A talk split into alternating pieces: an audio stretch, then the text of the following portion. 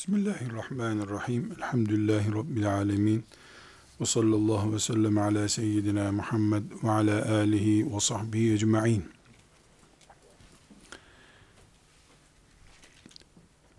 Müslüman olarak yaşamamızın ne kadar Kur'an ve ne kadar hadisi şerif, sünnet ilgimiz varsa o kadar mümkün olduğunu söylüyoruz. Hem Kur'an hem de hadisi şerifler neticede Allahu Teala'nın seçtiği ve bizim alim dediğimiz insanların ellerinden, kalemlerinden ve dillerinden bize aktarılıyor. Kur'an diyoruz ama bunu bir hafızdan dinlememiz gerekiyor. Kur'an diyoruz ama ne demek olduğunu Taberi'den, İbn Kesir'den öğrenmen gerekiyor. Kur'an Arapça bilsen de, bilmesen de dil bilmekten kaynaklanan bir güçle ne dediği yüzde yüz anlaşılmıyor. Ashab-ı kiramı tanımadıkça, ashabın alimlerini bilmedikçe, Kur'an senin oturup içinde dolaşabileceğin, rahat istediğini anlayıp istediğini çıkarabileceğin matematik formülü kitabı değildir. Dolayısıyla hem Kur'an'da hem hadis-i şeriflerde bu konuların yani Kur'an'ın ve hadisin aktarılmasında ehliyeti olan insanlara ihtiyaç var. Bunun adına biz alim diyoruz. Alimsiz, alimi olmayan ya da alimlerin yer edinemediği toplumlar mukallit, kör taklitle gelenek olarak İslam'ı yaşayan toplumlar olabilirler. İslam'ın enerjisinin aktif olduğu bir toplum olamaz. Alimin yer edinemediği toplum. Bunu farklı usluplarla vurguladık. Bu sebeple dedik ki alimin yeri dinin yeridir aslında. Alimin yeri ve alimin gücü dinin yeri, dinin gücü olduğuna göre ümmeti Muhammed'in içinde Müslüman toplum, mümin toplum içerisinde alimler hangi konumlarda bulunuyorlarsa ümmette o durumda demektir. Bu sebeple alimlerin adım atmaları, iki kelimelik de olsa açıklamalarda bulunmaları, yani alemin kıpırdanışı bile müminler adına kazançtır veya kayıptır. Çünkü defalarca karşımıza çıkmış hakikat buydu. Peygamberin varisi alim. Varisi üzerinden peygamberi izliyoruz. Esasen varisin kendisinin ayna olmaktan başka orijinal bir değeri yok. Ama Peygamber aleyhisselama varis olduğu için ona bakıp e, Peygamber aleyhisselamı tanıyoruz. Peygamber aleyhisselamı tanıyıp peşinden gidince de Allah'a ve rızasına kavuşuyoruz. Bu formülden dolayı alimin üzerine aldığı ağır yükler var. Bu ağır yükleri değerlendirmemiz gerekiyor. Bu değerlendirmede farklı başlıklar açtık. Bunlardan altıncısını e, gündeme getirmek istiyorum. Alim ilimle meşguldür. İlim ibadettir. İbadetteki geçerli kurallar, ilimdeki ve alimdeki kurallar olmalıdır dedik önceki dersimizde. Bir ibadeti sorunlu hale getiren e, konulardan, risk taşıyan konulardan birisi de riyadır demiş.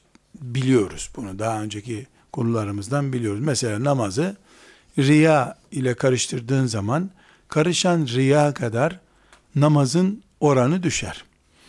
Mesela e, bir hac ibadetini düşünelim. Hac ibadeti yüzde yüz Allah için olmalıdır. Hac bir bardak saf süt gibidir. Yüzde yüz ineğin memesinden çıkmış bir süt neyse hac da o olmalıdır. Eğer hac ibadeti yüzde yüz Allah için değil de böyle bir e, sanal ölçüm yapıyor kabul edelim.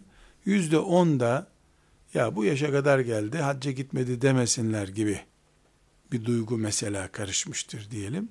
Bu o bir bardak sütün yüzde onuna su karıştığını yani yüzde yüz süt değil yüzde doksan süt olduğu gibi bir durumdur. Eğer riya yüzde ellileri aştıysa yani o insanın Rabbim beni çağırdı ta İbrahim Aleyhisselam zamanından beri. Davetliyim ben. Gidiyorum. Rabbimin e, beytini ziyarete gidiyorum. Peygamberimin kabrini ziyarete gidiyorum diye. Eğer özellikle yüzde yüz bir duygu yerine işte A, B, C alternatifinden herhangi riyalar e, karışmışsa ve bunlar e, çoğunluğu oluşturuyorsa sütün beyazlığı kalmış ama bardaktaki su demektir. Bunun da süt diye içip ondan süt kalitesi beklemek mümkün olmadığı gibi o haccı da hac olarak kabul etmek mümkün değildir. Böyle bir beklenti içine girmemiz de gerekmiyor. Aynı şekilde nasıl hac için böyle bir riya tehlikesi var ve bu riya e, kıyamet günü muhakkak hesabı sorulacak. Yani o mümin hac ettim, hacıyım diye e, ülkesine, toprağına geri döndüğü halde kıyamet günü e, hac etmediği gibi bir de ibadete riya karıştırdığı için, riyada gizli bir şirk olduğu için ağır bir veballe kıyamet günü dirilecek demektir. Bu sahneyi haçtan alıp bir alimin kitap yazmasına, ders okutmasına, fetva vermesine ve benzeri işler yapmasına taşıyabiliriz. Çünkü alimin kitap yazması, ders okutması, bir konferans vermesi, yüzde yüz ibadettir. Bu yüzde yüz ibadet, yer yer, yer yer, mesela haccın nafile boyutundan çok daha değerlidir. Nafile ibadetlerden çok daha değerlidir. Yer yer, yani bir alemin oturup bir ilmihal okutmasını, bilmeyenlere e, namaz fıkhını öğretmesini, farz olmayan haçtan, mesela teravih namazından daha değerli bulabiliriz. Umreden daha değerli bulabiliriz. Bir alim, bulunduğu yerde insanlara e, gusül abdestini öğretme imkanı var. E, bir de yıllardır gitmemiş, özlemiş bir umre yapmak istiyor. Ramazan-ı Şerif'te insanlara oruç fıkhını öğretmesi lazım. Başka öğretecek kimse de yok. Bir o güzel biliyor oruç fıkhını. Ama Ramazan'da umre çok değerli. E, Efendimiz sallallahu aleyhi ve sellem ne buyuruyor? Ramazan'da yapılmış umre benimle yapılmış bir hac sevabındadır buyuruyor. E, çok muhteşem bir şey. Bu alim efendi e, bu Ramazan-ı Şerif orucundaki e, ahkamı insanlara öğretmek veya bu büyük sevaplı umreyi yapmak tercihlerinde umreyi tercih edemez. Çünkü onun e, oturup Ramazan-ı Şerif'in fıkhını anlatması ve veya işte namazı anlatması, bir ilmuhal bilgisini anlatması, o yörede ondan başka kimsenin yapacağı bir iş değilse, onun üzerine farz olarak tahakkuk etmiş demektir. O farzı bırakıp umreye gidemez. Bu da gösteriyor ki yer yer alimin ilimle ilgili iştigali, yaptığı iş ibadet olma açısından işte örnek verdik umreden daha değerli. Belki teravih namazından daha değerli. Belki akşam namazının son sünnetinden ola ki daha değerli. Yani alimin yaptığı iş yüzde yüz ibadettir. Hatta bazı ibadetlerin de önünde duran bir ibadettir. Bu böyle olduğuna göre, bunu ibadet olarak gördüğümüze göre, nasıl hacca, umreye, namaza, riya karışınca süt kalitesi düşüyor bardakta, aynı şekilde alemin ders verişi veya işte ne yapıyorsa, kitap yazıyorsa, içine riya bulaştı, bulaşıldığı zaman veyahut da yüzde yüz Allah rızası olması gerekirken bu Allah rızasının oranı 50'lerin altına düştüğü zaman insanlar görsün diye hacceden bir insan neyle karşılaşacaksa kıyamet günü e bu zat da onunla karşılaşacak. İbadet olduğu için.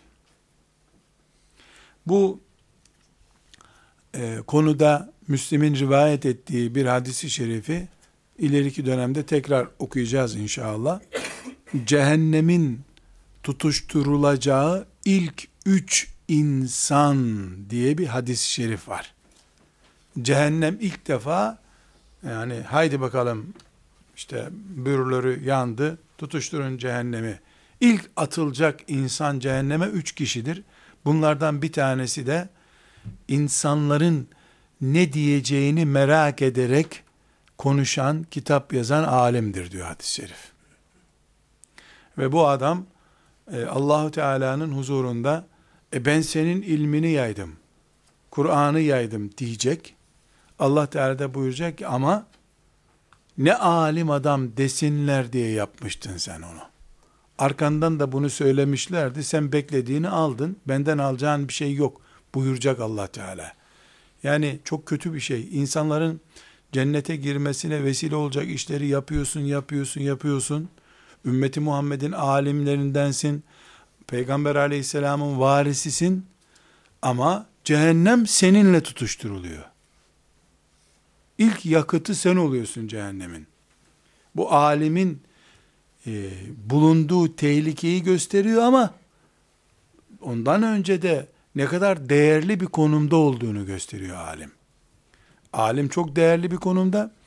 Bu çok değerli konumundan dolayı da alim herhangi bir şekilde yuvarlandığı zaman maazallah sıradan bir Müslümandan daha kötü yuvarlanıyor.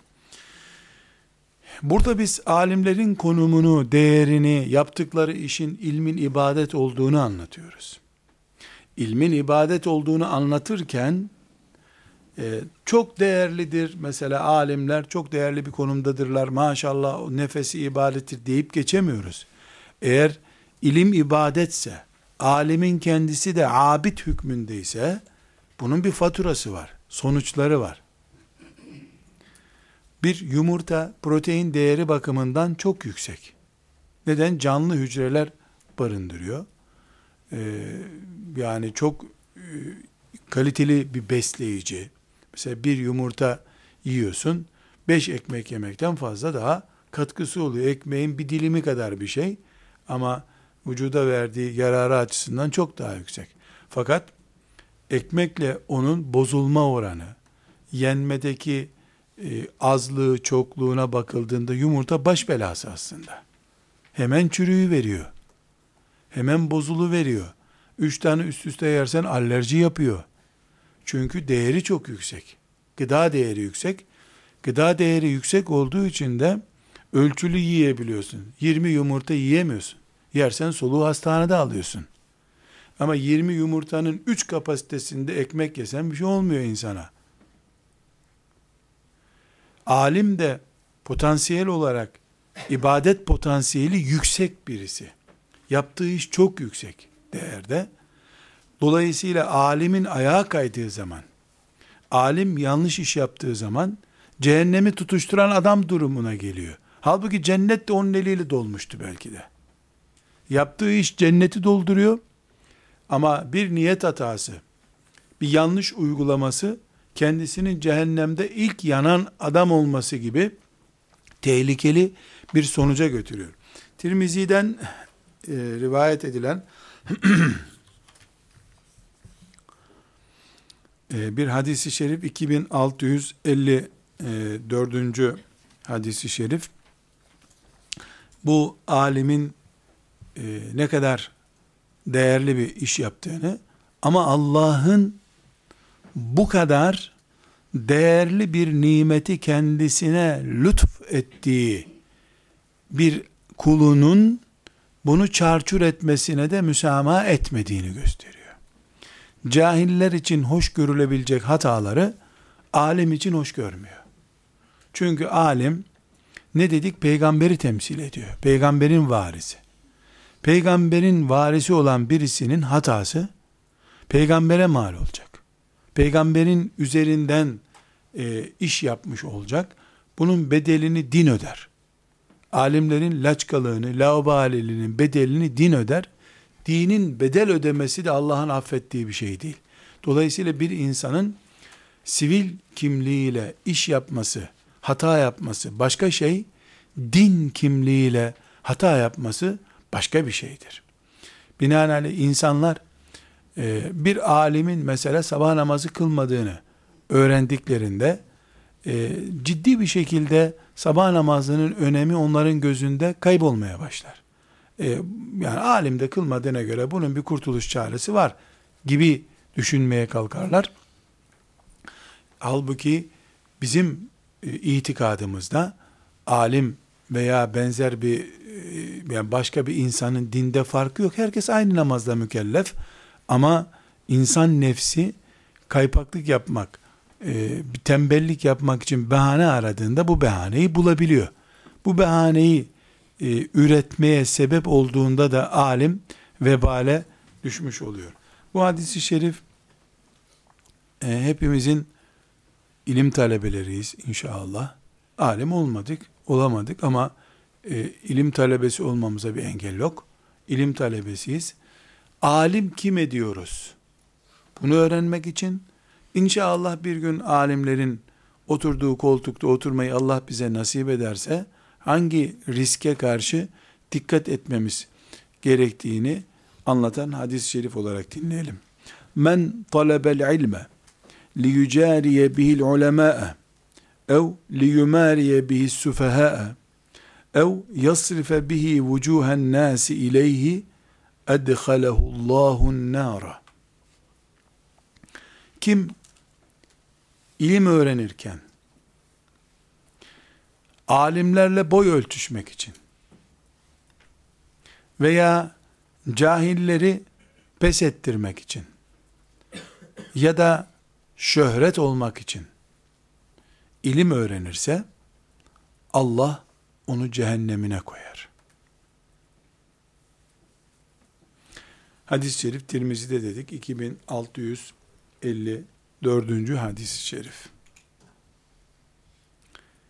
Üç tehlikeden söz ediyor Peygamber sallallahu aleyhi ve sellem.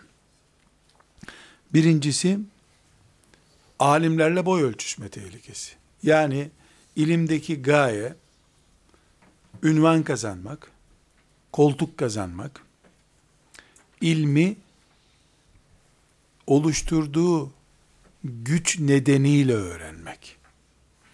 Halbuki ilim ibadetti. Mesela bir Müslümanın Şeyhül İslam olmak için sabah namazını hep camide kıldığını kabul edelim. İnsanlar 15 yaşından beri hep şehrin merkezindeki camide görüyoruz. Tamam bu Şeyhül İslam olur desinler diye. Yani İslam toplumundaki en üst makamlardan birisi olarak söylüyor, Şeyhülislamlığı söylüyorum. Ee, yani bir insan Şeyhülislam makamına kavuşmak için cemaatle namaz kılıyor. Halbuki cemaatle namaz kılmak e, Allah için yapılması gereken bir ibadettir. Bu o ibadeti bir koltuğu elde etmek için, e, bir ünvanı yakalamak için yapıyor. Bu bir riya. Riyadan dolayı da o sabah namazları boşa gidiyor hep. Riya ile kılıyor çünkü. Şirk gibi bir hastalık bulaştırıyor. Aynı şekilde ilmin gayesi de ibadettir. Sabah namazını kılmak, sabah namazında camiye gitmek hangi duyguyla yapılıyorsa kitapların açılıp ders yapılması da o duyguyla olmalıdır. Aksi takdirde ilme riya bulaşmış olur. Bu hadis-i şerifteki pozisyon ortaya çıkar. İkinci olarak da cahillere fors atma düşüncesi. Yani sorulduğunda her şeye cevap veriyor. Dedirtme hastalığı. Üçüncü olarak da şöhret. Şöhret ne demek? E, cahilleri pes ettirmek ne demek? Bunu bildiğimiz için uzun bir ayrıntısına girme ihtiyacı hissetmiyorum. Ama her halükarda bir matematik, bir biyoloji, bir coğrafya veya herhangi bir bilim dalı insanlar ekmek kapısı ya da e, işte ünvan kazanmak veya filanca bir nedenle elde edilebilir. Çünkü direkt ibadet değildir. İlim olması bakımından bir ibadettir ama coğrafya nihayetinde meslek edinmek için öğrenilen bir ilimdir. Matematik meslek edinmek için öğrenilen bir ilimdir. Ama şeriat ilimleri, Kur'an'ımız ve hadisi şerife ait ilimler meslek için değildir. Yüzde yüz ibadettir. Kelime başına ibadet sevabı veriyor Allahu Teala.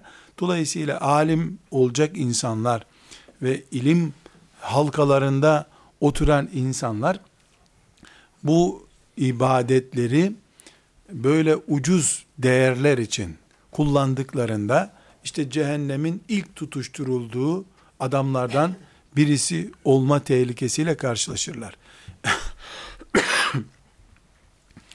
İlim ibadettir dedik. İlim ibadettir. İbadetse ilim bir bedeli vardır bunun. Çünkü ibadetin ağırlığı var. Bu ağırlığı kaldırmak zorundadır alim. Dedik. Bunun içini dolduruyoruz şimdi. Bir başka başlığımız ilmin ibadet olmasının doğal bir sonucu olarak bir başka başlığımız alemin ilmi ile ilgili insan seçme sorunudur. Çok tekrar yapıyorum. Belli başlıkları anlatabilmek için mecburum diye. Namazı sık sık örnek veriyorum. İlim ibadettir diyoruz. Bunu anladık. Namaz gibidir diyoruz. Bunu da anladık. Şimdi ilmi ibadet olduğu için, alemi de abid dediğimiz için cami imamına benzetelim. Cami imamı namaz ibadetini öne geçip yapan bir insan. İnsanlara namaz kıldırıyor. Alim de ilim ibadetini kürsüsüne geçip yapıyor. Alim ve imam bu açıdan aynı konuda duruyorlar. İmam efendi cemaatine dönüp o çocuklar çıksın çıksın ben çocuğa namaz kıldırmam. Siz de beyefendi e, sizin de sakalınız yok siz de çıkın size de namaz kıldırmıyorum. E, siz de çok yaşlısınız abdestiniz bozulur siz de çıkın camiden. Siz ayrı kılın. Ben şöyle delikanlılara, askerden yeni gelmişlere namaz kıldırıyorum diye. İmam efendinin böyle bir seçim yapma hakkı var mı? Sen ne yapıyorsun ya? Ya da çok fakirler namaz kılmasın camide. Ben zenginlere kıldırıyorum. Zengin imam. Yahut da camiye kamera geldiği gün namaz kıldırabiliyorum. Ha, televizyonlara çıkacağımız. Öbür günler ben kıldırmıyorum. Yedek imam kıldırsın. Böyle bir seçim yapabilir mi imam? Yaparsa o imamın arkasında namaz kılınır mı? Cemaatini zengin, fakir olarak nasıl ayıracaksın ki sen? Ne yapıyorsun sen ya? Sen bir turizm seyahat firmasının rehberi değilsin ki e, gençler gelsin ihtiyarlar çıkamaz bizim gittiğimiz dağlara.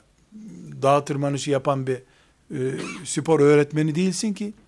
Sen ümmeti Muhammed'in en büyük ibadeti olan namazı eda etmek üzere mihraba geçen bir görevlisin. E sen topal, kör, sağır, genç, ihtiyar, fakir, zengin, kimi bulursan kıldıracaksın. Seçme yaptığın zaman seçtiklerinden önce sen kaybedersin o namazı. Seçtiklerin bir kenarda kılar namazları olur ama sen namazsız kalırsın. Belki maazallah, maazallah dinsiz bile kalırsın.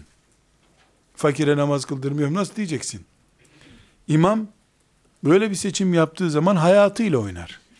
Yani dini hayatıyla oynar. Eğer alim abid demekse, yani ilim ibadet olduğu için, alim de ibadeti direkt yapan bir adamsa, dönüp talebelerine böyle bir seçim yapamaz. Aa sen çocuksun, sen öğrenme. Sen ihtiyarsın öğrenme. Sen kadınsın, kadınlar zaten öğrenmesin. Hmm, senin de babanın çulu yok la, sen de git senden ne hayır çıkacak.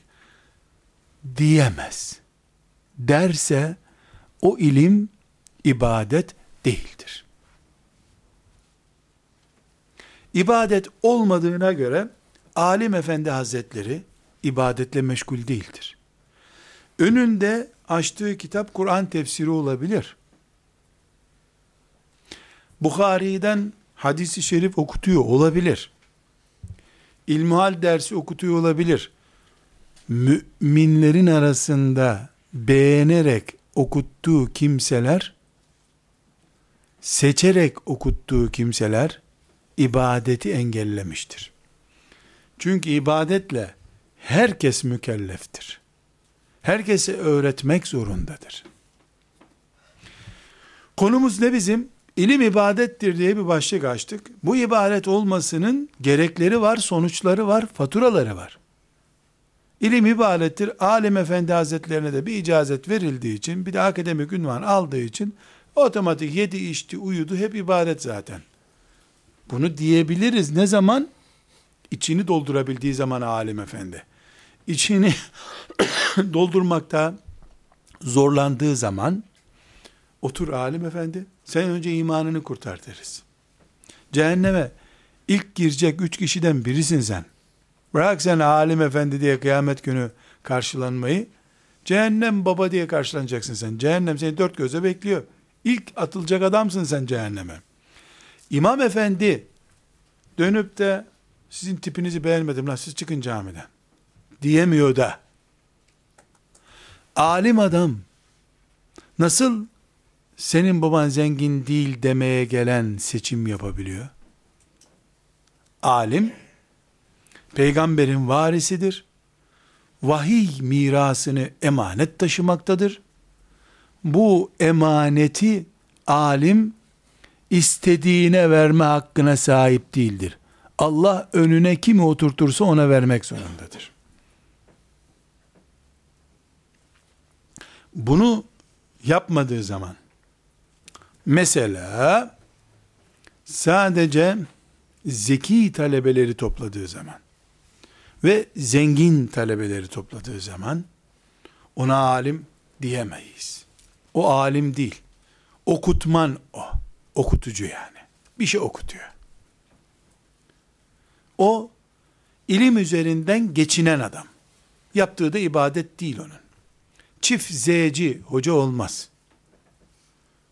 Ez ez takılı alim yoktur. Zengin ve zeki ile uğraşıyor. Başka kimseyle uğraşmıyor. Buna alim demiyoruz. Elde ettiği ilimden geçimini temin eden işçi diyoruz. Ya da başka bir isim. Herkes kendine göre bir isim bulabilir. Bu nedenle bir e, Müslüman olarak kesinlikle biz ümmeti Muhammediz. Alimimiz Muhammed Aleyhisselam'ın varisidir. Onun varisi fakir Bilal'le zengin Ebu Bekir'le aynı safta namaz kıldı. Karnını zor doyuran Ebu Hureyre'yi ümmetin en büyük alimi yaptı. Zengin ve zeki ayrımı yok. Mümin kafir ayrımı var. Ders halkasında mümin ve kafir ayrımı yapar alim. Allah'ın ayetlerini dinleyecek durumda değilsin. Guslet, iman et, gel der. Buna bir itirazım yok. Ama babası zengin olanı, zeka IQ'su çok yüksek olanı tercih ettiği zaman, onun yaptığına ilim diyemeyiz biz. Ama şimdi alim denen insan, bırak sen zengin adam, zengin talebe seçmeyi, zengin televizyonu tercih ediyorsa, yani sizin televizyonun ulusal yayını çok zayıf, sizde e, konferans veremem, ders veremem diyorsa, televizyonun bile zenginini seçiyorsa, o zaman biz de deriz ki, anlaşılmıştır. Problem çözülmüştür. Hangi problem? Ümmetin bu hale neden geldiği problemi. Dersimizin başında ne dedik? Alim bizim sıradan bir adamımız değil. Peygamberimizin varisi, din namına ne durumda olduğumuzun işareti alim. Alim denen kimse, televizyonun bile zenginini, kameranın bile son modelini seçerek, fakirlerin piri peygamberi anlatıyorsa, gülünç bir çelişki var burada. Karnı doymadan, sıcak bir çorba içmeden bu dünyadan giden peygamberi anlatmak için, en zengin, reklamı en güçlü televizyonu tercih ediyorsun sen. Tabii şeytanın mazereti bitmez. Daha çok peygambere sevgi toplamak için filan senin edebiyatın hazırdır. O edebiyatı melekler dinler mi, dinlemez mi? O seninle onlar arasındaki bir sorun. Ola ki kanar melekler hani. Gene bir ekmek parası çıkar. Zira meleklerin de zenginini seçerek işi götürebilirsin sen. Her halükarda alim zengin ve zeki yatırımı yapamaz. Mümin kafir üzerinden çalışır, mümin yatırımı yapar. Resulullah sallallahu aleyhi ve sellem Efendimiz'e e, alim, varis yetiştirmek için uğraşır. Şimdi bu sözlerim ortada bir itirazı e, öne çıkarır. bu itiraz şudur. Mesela usulü fıkıh diye bir ilim var.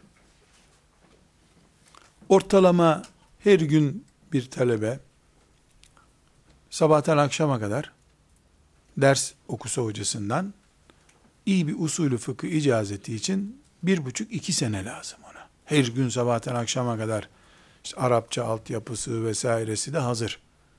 Bir buçuk yıldan önce bir icazet almak mümkün değil. Ve usulü fıkıh için iyi bir hafız olmak, belagatı, maanisi vesairesiyle Arapçayı bilmek, e, iyi bir fıkıh bilmek bu arada, en az bir bin kadar hadis-i şerifi ezber bilmek beraberinde gerekiyor. Yani usulü fıkıhı şöyle idrak edebilmek için. Şimdi bir mümin e, selamun aleyküm hoca efendi aleyküm selam e ben geldim usulü fıkıh okuyacağım e, katılayım mı derse ya sen hiç bu derslerde görmedik sen hafız mısın? Yok Kur'an okuyamıyor. E peki hadis biliyor musun? Ne demek hadis? Yani Peygamber Efendimiz sözü yok bilmiyorum. E ne yapacaksın sen usulü fıkıh? Bu neye benziyor? Yani köyden bir adam kış günü tarlada iş yok. Bizim şehirdeki hastaneye gideyim ameliyatları izleyeyim bari bende. Diye inip e, cerraha diyor ki selamun aleyküm doktor abi ben geçen sene burada ameliyat olmuştum hatırlıyorum. Ben hatırlıyorum. Çok boş vaktim var geleyim size yardım ederim hastanede ameliyat edeyim ben de dese. Ulan sen bu çamurlu üstün başında ne işin var ameliyathanede? Çık dışarı. Güvenliği çağırıp bunu dışarı atmak zorundalar. bir usulü fıkıh dersine sıradan bir Müslümanın katılması bu demek. Elbette usulü fıkıh alemi onu orada oturtmaması lazım bile. Neden? Çünkü belli altyapısı olmayan biri usulü fıkıhla e, ders olarak dinlese bile kafası karışır. Ameliyathanede ekmek bıçağıyla kalp ameliyatı yapan bir adama döner. Facia olur bu. Elbette orada oturmaması lazım. E hani biz dedik alim adam seçmez. Hmm, bunu kastetmiyoruz. Bunu kastetmiyoruz. Kur'an kursusunu, kolejini, medresesini, okulunu zenginlere mahsus hale getirme anlayışını konuşuyoruz. Elbette ilmin bir seviyesi var. Şimdi elif cüzü bilmeden adam tefsir dersine girmek istiyor. Ne işin var burada senin kardeşim?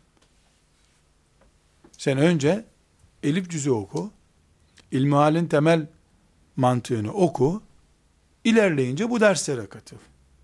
Fakirliğin hiç engel değil. Zaten senin zekan, İbn Abbas'ın iştihadıyla İbn Mesud'un iştihadı arasındaki farkı anlayamayacak durumdaysa eğleneceksin sen zaten. Alt katlarda kalacaksın. Sadece zeka testin yüksek olmadığı için veya sadece baban bu medreseye yatırım yapacak bir adam değil, para verecek adam değil, zengin değil baban. O nedenle seni dışlamayı şeriatımızın yaptığına aykırı görüyoruz. Bu şöyle bir sonuca götürüyor bizi. Alemin ilmini ikiye ayırabiliriz.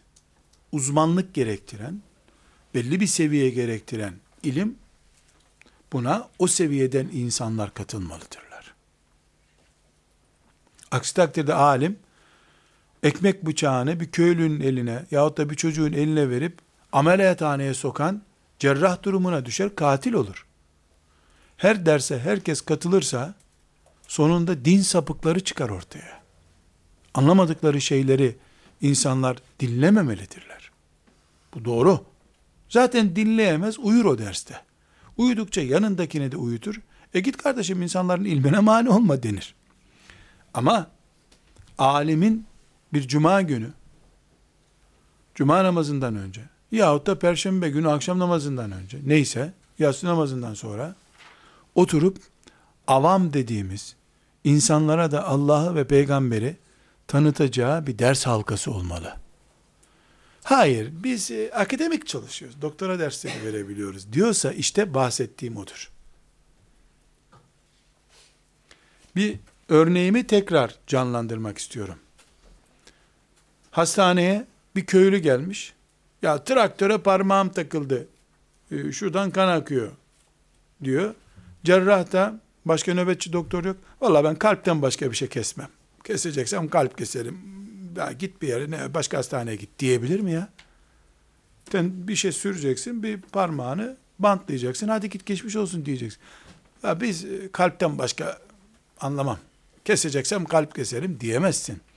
Bu forslu bir iş yapmak ya da insani duygu taşımamak diye yorumlanabilir. Bir alim doktora tezi yazdırabiliyor. Ama e, ben işte domates yesem orucum bozulur mu diye soran birisine vallahi bilmiyorum biz doktoradan başka bir ilimle meşgul olmuyoruz. E, nihayetinde biz yani taberiden başka tefsir de okutmuyoruz. Sen onu şehir müftüsüne sor. Domates orucu bozar mı? Bu komiklikten söz ediyoruz. Şimdi siz bunu dinlerken benim tiyatro yaptığımı zannediyorsunuz. Yani komiklik yapıp böyle bir mizahi boyutuyla meseleyi anlattığımı zannediyorsunuz. Size hak veriyorum, hayatı tanımıyorsunuz. Bu memlekette yüzlerce, belki binlerce fıkıh, hadis, tefsir doktoru, doçenti, profesörü bulunduğu halde onların namaz kıldığı gelirlerse camiye, namaz kıldıkları camilerde insanların domates orucu bozar mı bozmaz mı diye bilmediklerini, o adama da bunu soramadıklarını, sorsa bile hoca efendi orada sarını çıkarıyor ona sor deyip başından savacağını bildiğim için anlatıyorum. Bunu tiyatro vari bir usulle anlatıyorum daha iyi anlaşılsın diye. Bunun adını koyacaksam eğer afet diye bir başlıkla koymam gerekiyor. Başka hiçbir kelime bulamıyorum. Bu ilim afetidir. Ya da enflasyon diyeceğim. Yeni nesil enflasyon kelimesini de bilmiyor ne manaya geldiğini. Çuvalla para ama iş yok. Hindistan'a Emin Saraç hocamla beraber gittiğimizde enflasyon kelimesini e, orada öğrendim. Bizde de enflasyon vardı o yıllarda. Ama mesela e, bir taksiye vereceğin para gömleğinin cebine sığıyordu. 4 milyon taksi tutuyor. 4 milyon cebe sığıyordu. Hindistan'da e, Yeni Delhi'de indik uçaktan. E, taksi durağına böyle kayıt yaptırıyorsun. Sıra bekliyorsun. Yarım saat sonra taksi geliyor, biniyor. Böyle enteresan, böyle bir askeri garnizona girer gibi taksi durağına girdik filan. E, dediler ki para bozdurun dediler. Parasız taksiye binemezsiniz. Çünkü dolar vardı üstümüzde. Gittik e, para bozdurduk. Ne kadar istiyorsunuz dedik. Yani bir taksi işte e, filan yere gideceğiz. Ha, o kadar taksi filan hesapladı adam. Bizden 20 dolar istedi. 20 doları verdik. Bir şeyler bağlıyor baktım. Bize vereceği demeti bağlıyormuş meğer ki. Bir deste para onu iple bağladı dağılmasın elimizde diye. Yani bir kilo elma alsak o kadar bir poşete koyardı onu zaten. Allah Allah bu ne veriyor bize paraymış onlar meğer ki. Deste deste sayılıyor. Verdiği para. O eyalette mi öyleydi bilmiyorum. Onu öyle poşetledi taksiciye verdik biz zaten. Şimdi para var ama desteğiyle kullanılıyor. Böyle bir iki üç diye kullanamıyorsun. Değersiz çünkü. iş görmüyor. Bir sürü alim var. Ee, bizim kasabamıza neredeyse medrese yoktu 10 sene önce. Şimdi ilahiyat fakültesi açılmış. Akademisyen dolu. Ama insanlar hala Ramazan'da domates yesem oruç bozulur mu sorusu soracak durumdalar. Bu neyi gösteriyor? Alemin cismi varlığı, fiziksel varlığı bu ümmet için bir değer ifade etmiyor. Alemin ilminin varlığı lazım ve pratikliği lazım. Bu Cumhuriyet döneminde memleketimizde yetişen alimlerin e, karşılaştığı bir afettir. Halktan kopuk, insanlarla anlaşamayan e, bir ilim peyda oldu. Hocalarımdan birisinin e, çok güzel bir tespiti vardı. Diyordu ki, ya biz raf hocasıyız. Rafları dolduracak kitap yazmak için hocalık yapıyoruz. Halk hocası değiliz. Sonra da ilave edip demişti ki korkarım halk cennete girerken biz şefaat bekleyeceğiz onlardan herhalde demişti. Bu bir vicdan muhasebesi. Benim bizzat çok güzel bir akademik kimliği olan, halbuki onun halk hocası olduğunu ben biliyorum ama kendisini o makamda görmüyorum. Alimin çift zeyli alim olması, zengin ve zeki peşinde olması doğal değil. Ama zeki çocuk peşinde, zeki talebe peşinde olması normal. Neden? Çünkü alimin iki gayesi olur. Allah rızası dışında pratikte iki gayesi olur. Bir, insanları irşad etmek olur. İki, yerine bir varis bırakmak olur. Elbette bir alim, e, pazardan beş kişiyi seçip bırakın siz pazarcılığı gelin sizi artık ben alim yapacağım deyip medresesine götürecek hali yok. Böyle bir şey gerçekleşmez bu dünyada. Bunu da kastetmiyoruz zaten. Ama alimin muhakkak bir avama hizmet eden yönü olur. Bir camide, bir yerde halka açık. Herkes gelir. O da bilir ki burada elif cüzü bilen de, tefsir bilen de herkes oturuyor. Herhangi bir seviye e, tayin etmeden sıradan anlatır. Herkes nasibini ondan alır. Alim zekatını da, fitresini de, sadakasını da vermiş olur. Ondan sonra alim sabah namazından sonra dört tane zeki talebe bulmuştur. Onlarla da usulü fıkıh mı okur? Taberi mi okur? Baştan sona belaat mı okur? Yani alimin bir çiftçi olduğunu kabul edersek, bu çiftçi alim tarlaya serptiği bir buğdayı var, bir de tohumluk olarak ayırdığı var. Bunu kimse ayıplayamaz. Seneye bu tarlanın tohumu olacak bölümü ambarına koymalıdır. Zeki talebeyle, çalışkan talebeyle, başka işi olmayan, sadece ilme kendisini adamış üç çocukla, hatta bir çocukla, bir tane talebeyle uğraşmasında hiçbir sakınca yok. Mesela gününün 10 saatini o iki talebesiyle, üç talebesiyle meşgul olarak geçirir. Zaten insanlar 10 saat konuşan alimden bıkarlar. Haftada 3-4 saat bile olsa, bir saat bile olsa bir camide bir hadisi şerif dersi yapan bir alim, hangi dalda uzmansa ama halka konuşacak. Halkın lisanını kullanacak. Halkın lisanını, onun lisanının seviyesine çıkmasını beklemeyecek. Akademik şeyler konuşmayacak. Mesela çok basit bir misal.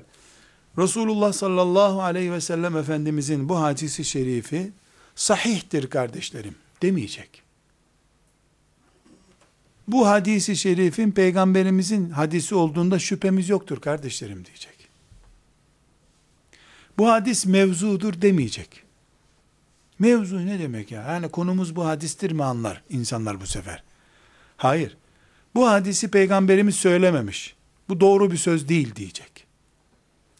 İnsanların anladığı lisanı kullanacak. E, literatür böyle değil. Ya o literatürü sen ders yaptığın zeki talebenle yap. Demek ki biz burada alimin halka kapalı olmasından endişe ediyoruz. Elbette alim ilim mirasını en az kendi düzeyindeki zeki insanlara devredecek. Aksi takdirde ekmek bıçağını sıradan bir insanın eline verip kes bu adamın kalbini demek kadar ağır bir hata yapar. Cahillere ilmin ağır bölümü devredildiğinde cahiller ondan sadece sapıklık üretirler. Birbirlerini tekfir ederler. Ümmeti Muhammed'in iç tefrikasının büyümesine neden olur. Bu da bir vebal. Adı üstünde vebal bu. Böyle bir vebale niye girsin ki alim? Çocuk, alim, çocuk, kadın, erkek, fakir, zengin ayırır. Ne zaman ayırır? Tohum yetiştirdiği zaman. Tohumunu ambarına kaldırırken güneş görmeyecek vesaire tohum nasıl saklanıyorsa öyle bir yerde saklar onu. Ama bu alim işte 10 senedir ümmeti Muhammed'in içinde alim biri olarak biliniyor. Akademik kimliği var vesaire. Fakat bakıyoruz ki bu alimin, alim efendinin e, akademik kimliği var. Ümmeti Muhammed ondan namazı bozan şeyleri hiç dinlememiş. E ben fıkıh alemi değilim sözüne de zaten delirmemek mümkün değil. Asgari fıkıh şartlarını bilmeden hiç kimse tefsir alimi olamaz. Fıkhın ayrıntılarını bilmemede hakkı vardır. Kur'an'ın 114 sure olduğunu bilmeyen birisi biz fıkıhta 20 senedir çalışıyoruz diyebilir mi ya? Sen sıradan bir Müslüman olmamışsın ki nasıl fakih bir Müslüman olacaksın? Asgari bir Kur'an-ı Kerim'in 114 sure olduğu, Tevbe suresinin besmelesiz başladığı, Fatiha'nın ilk sure olduğu, Nas'ın son sure olduğu, Ayn harfiyle gayn harfinin başka olduğu, bunları bilmeden bir, biz kelam çalışıyoruz. 20 senedir kelam çalışıyoruz. Allah nazardan korusun. Peki e, domates yesek oruç bozulur mu? O kelamda böyle bir konu yok yani 20 senedir biz kelam çalışıyoruz. Olur mu ya? Domatesinde, salatalığında, turşusunun da, tazesinin de orucu bozacağını bilmeden sen hangi kelamısın? Dünya kelamı ile meşgulsün demek ki sen o zaman. Buna dünya kelamı denir. Yani elbette alim demek her şeyi bilen deha demek değildir. Nedir ki bizim ilmimiz zaten? Alimliğimiz ne olacak ki? Ama asgari bir müşterek, bütün Müslümanların bilmesi gereken, biraz mürekkep yalanmış olanların biraz daha iyi bilmesi gereken bir ilimdir. Ondan sonra da asgari zaruri ilimlerden sonra da Allah hangisini sana müyesser kıldıysa, fıkıhtı, tefsirdi, neyse e, hangi dalda uzman uzman olacaksan ona tebrik ederiz. Hiç buna bir itirazımız yoktur. Gerçekten takdire şayandır. Ama Kur'an-ı Kerim'de Tevbe suresi besmelesiz niye başlıyor ya? Adam geldi. Hoca efendi ya sen yılların müfessirisin. Benim Kur'an'ı yanlış basmışlar. Bir besmele eksik. Nerede eksik? Ya ortalarından bir yerden açtık besmelesi yok. Tevbe suresinin başında besmele yok. Allah Allah. Diyanet onaylı mı Musaf senin? E Diyanet'in mührü de var arkasında. Nasıl olur ya? E sen ne yapayım ben senin kelam ilmini kardeşim? Sen kelam dediğin dırdır bir kelam ilmi o zaman. E, bizim eğitim sisteminde bu yok. E, sen en azından bir imam hatip mezunusun kardeşim. Bu programda vardı da imtihanda çıkan sorulardan değildi. Onun için sen bunu unuttun. Yani bunu normal bir Müslüman toplumunda sıradan bir Ahmet Mehmet de biliyor olması lazım. Tevbe suresi, cihat suresidir. Allahu Teala kafirlere müminlerin şiddetini göstermeyi murad ettiğini, müminin heybetini bilsin kafirler diye onlara haydi bağışladık sizi diye başlayan sureyi rahmetin simgesi olan besmele ile başlatmamıştır. Var mı bir diyeceksin ya? Kafire karşı Kur'an'ımdan böyle bir merhamet esintisi görmesin kendine iman etmediği sürece diye bir işaret olarak böyle koydu Allah. Bunu sen bilmeyeceksin de kim bilecek kardeşim? Yani tembelliğimizi kılıflamak için ilmi kullanmaktır bu. E bu sözlerden bir kısım insanlar incinir mi? İnşallah incinirler de ıslahı hal ederler. Dolayısıyla ben kütüphane raflarında e, kitapları bulunsun, üç tane dört tane talebeyle, e, hoşuna giden talebeyle sadece ders yapsın diye yıllarını harcayan birisinin yaptığının bir bereketsizlik olduğunu söylemeye çalışıyorum. Evet, halkla uzun yıllar geçirmiş bir insan da kolay kolay kitap yazamaz bir daha. O usulü fıkıh dersi okuyamaz. 24 saat halkın içinde olmamalı alim. Ama halka dağıttığı ulufesi de olmalı ilim olarak. Bunun ortası bulunmalıdır. Mesela konferanstan konferansa giden, e, avamla oturup e, onların sorularına cevap veren birisi, alimallah, e, kendi günlük cüzünü bile okuyamaz. Yani bırak tefsir okumayı, oturup bugünkü Bakara suresini okuyayım da sevap kazanayım demesine bile vakit kalmaz. Bunu kastetmiyoruz şüphesiz.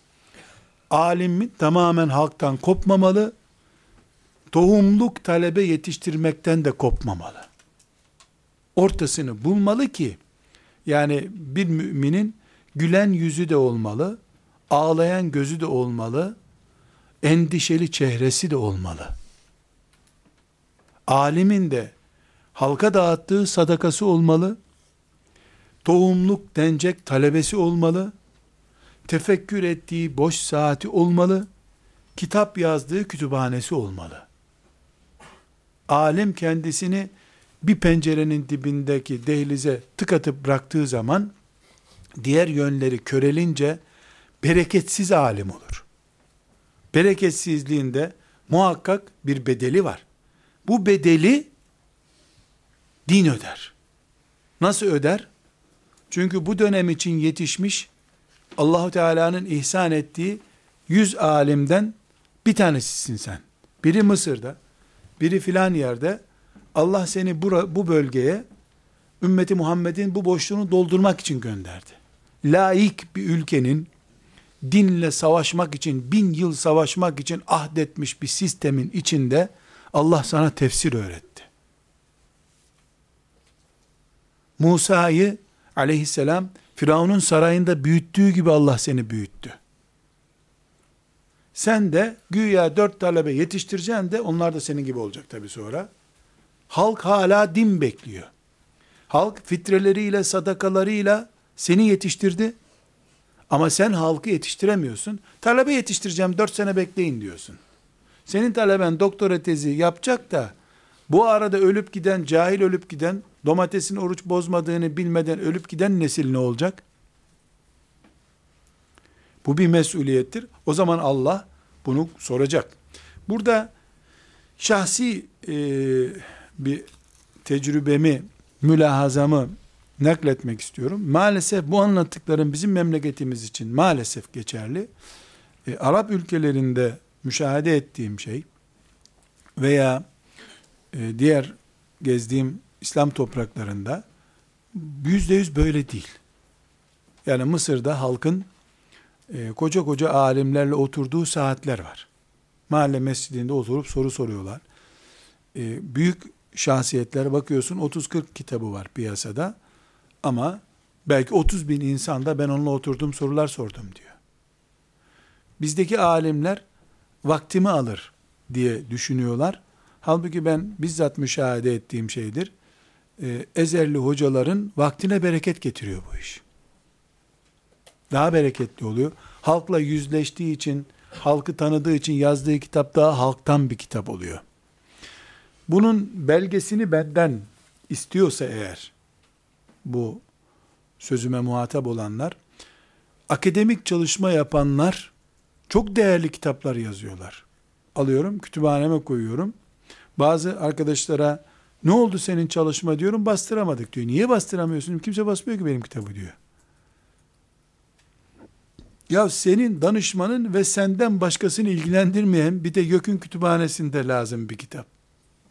Sen niye halkla ilgili bir çalışma yapmadın? Halkla ilgili bir çalışma yapmalıydın sen. Halk ilgilenmiyor. Tabi senin kitabını kim alacak ki?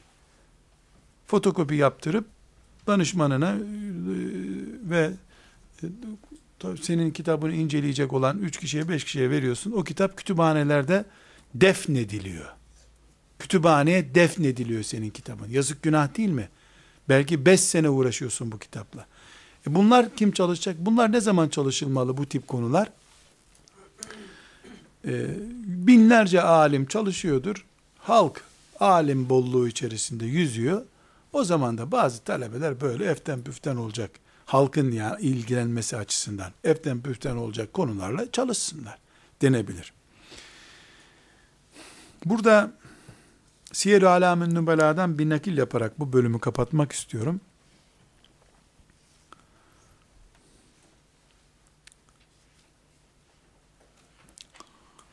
Nasıl bir benzetme yapacağım onu bilmiyorum. İyisi mi? Yani ben naklini yapayım. Ee, yorum yapmayayım iyisi mi? Çünkü yaptığım yorum beni de taciz edecek. Kendimi de incitmeyeyim diye düşünüyorum. Siyer-i Alamin Nübela'da 4. ciltte 599. Sayfada Dahhak İbni Muzahim El-Hilali isimli bir tabiden söz ediyor. Siyer-i Alamin Nübela'da Zehebi. Dahhak İbni Muzahim rahmetullahi aleyh tabiinden muzat. Böyle çok meşhur da bir tabiinden yani ilk yediden değil mesela. Onu tarif ederken diyor ki büyük bir medrese gibiydi bu adam diyor. Adamı medrese gibi tarif ediyor. Arkadaşlar rakama dikkat ediniz. Ders halkasında sadece 3000 çocuk bulunurmuş. 3000 çocuk bulunurmuş. Ders halkasında. Çocuklara ders vermiyor bu. Herkese ders veriyor. 3000 civarında da çocuk var halkasında adamın. Sesi soluğu yetmiyor tabi. Bir eşeğe biner, eşeğin etrafında dolaşırmış bu. Şimdi böyle yuvarlak bir küme düşünün. Şehre çok güzel bir örnek vereyim. Top sahası gibi bir yere dizmiş bunlar. 3000 kişiyi nereye koyacak işte? Bir yerde dursa sesi yetmiyor. Onlara din öğretiyor. Resulullah dedi ki diyor. Abdesti şöyle alın diye tarif ediyor. Eşeğe biniyor. Eşek yavaş yavaş ağır ağır yürüdükçe o konuşuyor. Halkayı dönüyor böyle. Alim. Alim. Çocuklar bu kadar uğraşamam sizle demiyor. Bir eşek buluyor. Hoparlör vazifesini ona yaptırmış oluyor. Dolaşıyor. Böyle dolaşıyor. Buraya geliyor. Kaldırıyor elini. Anlamayan var mı? Tarif ettiğim hadisi şerifteki abdesti herkes el kaldırıyor anladık. Ha tamam. Şimdi ikinci hadise geçiyor. Derdi Allah ve Allah'ın vereceği cennet olan alim profili bu. Ve sallallahu ve sellem ala seyyidina Muhammed ve ala alihi ve sahbihi ecma'in velhamdülillahi rabbil alemin.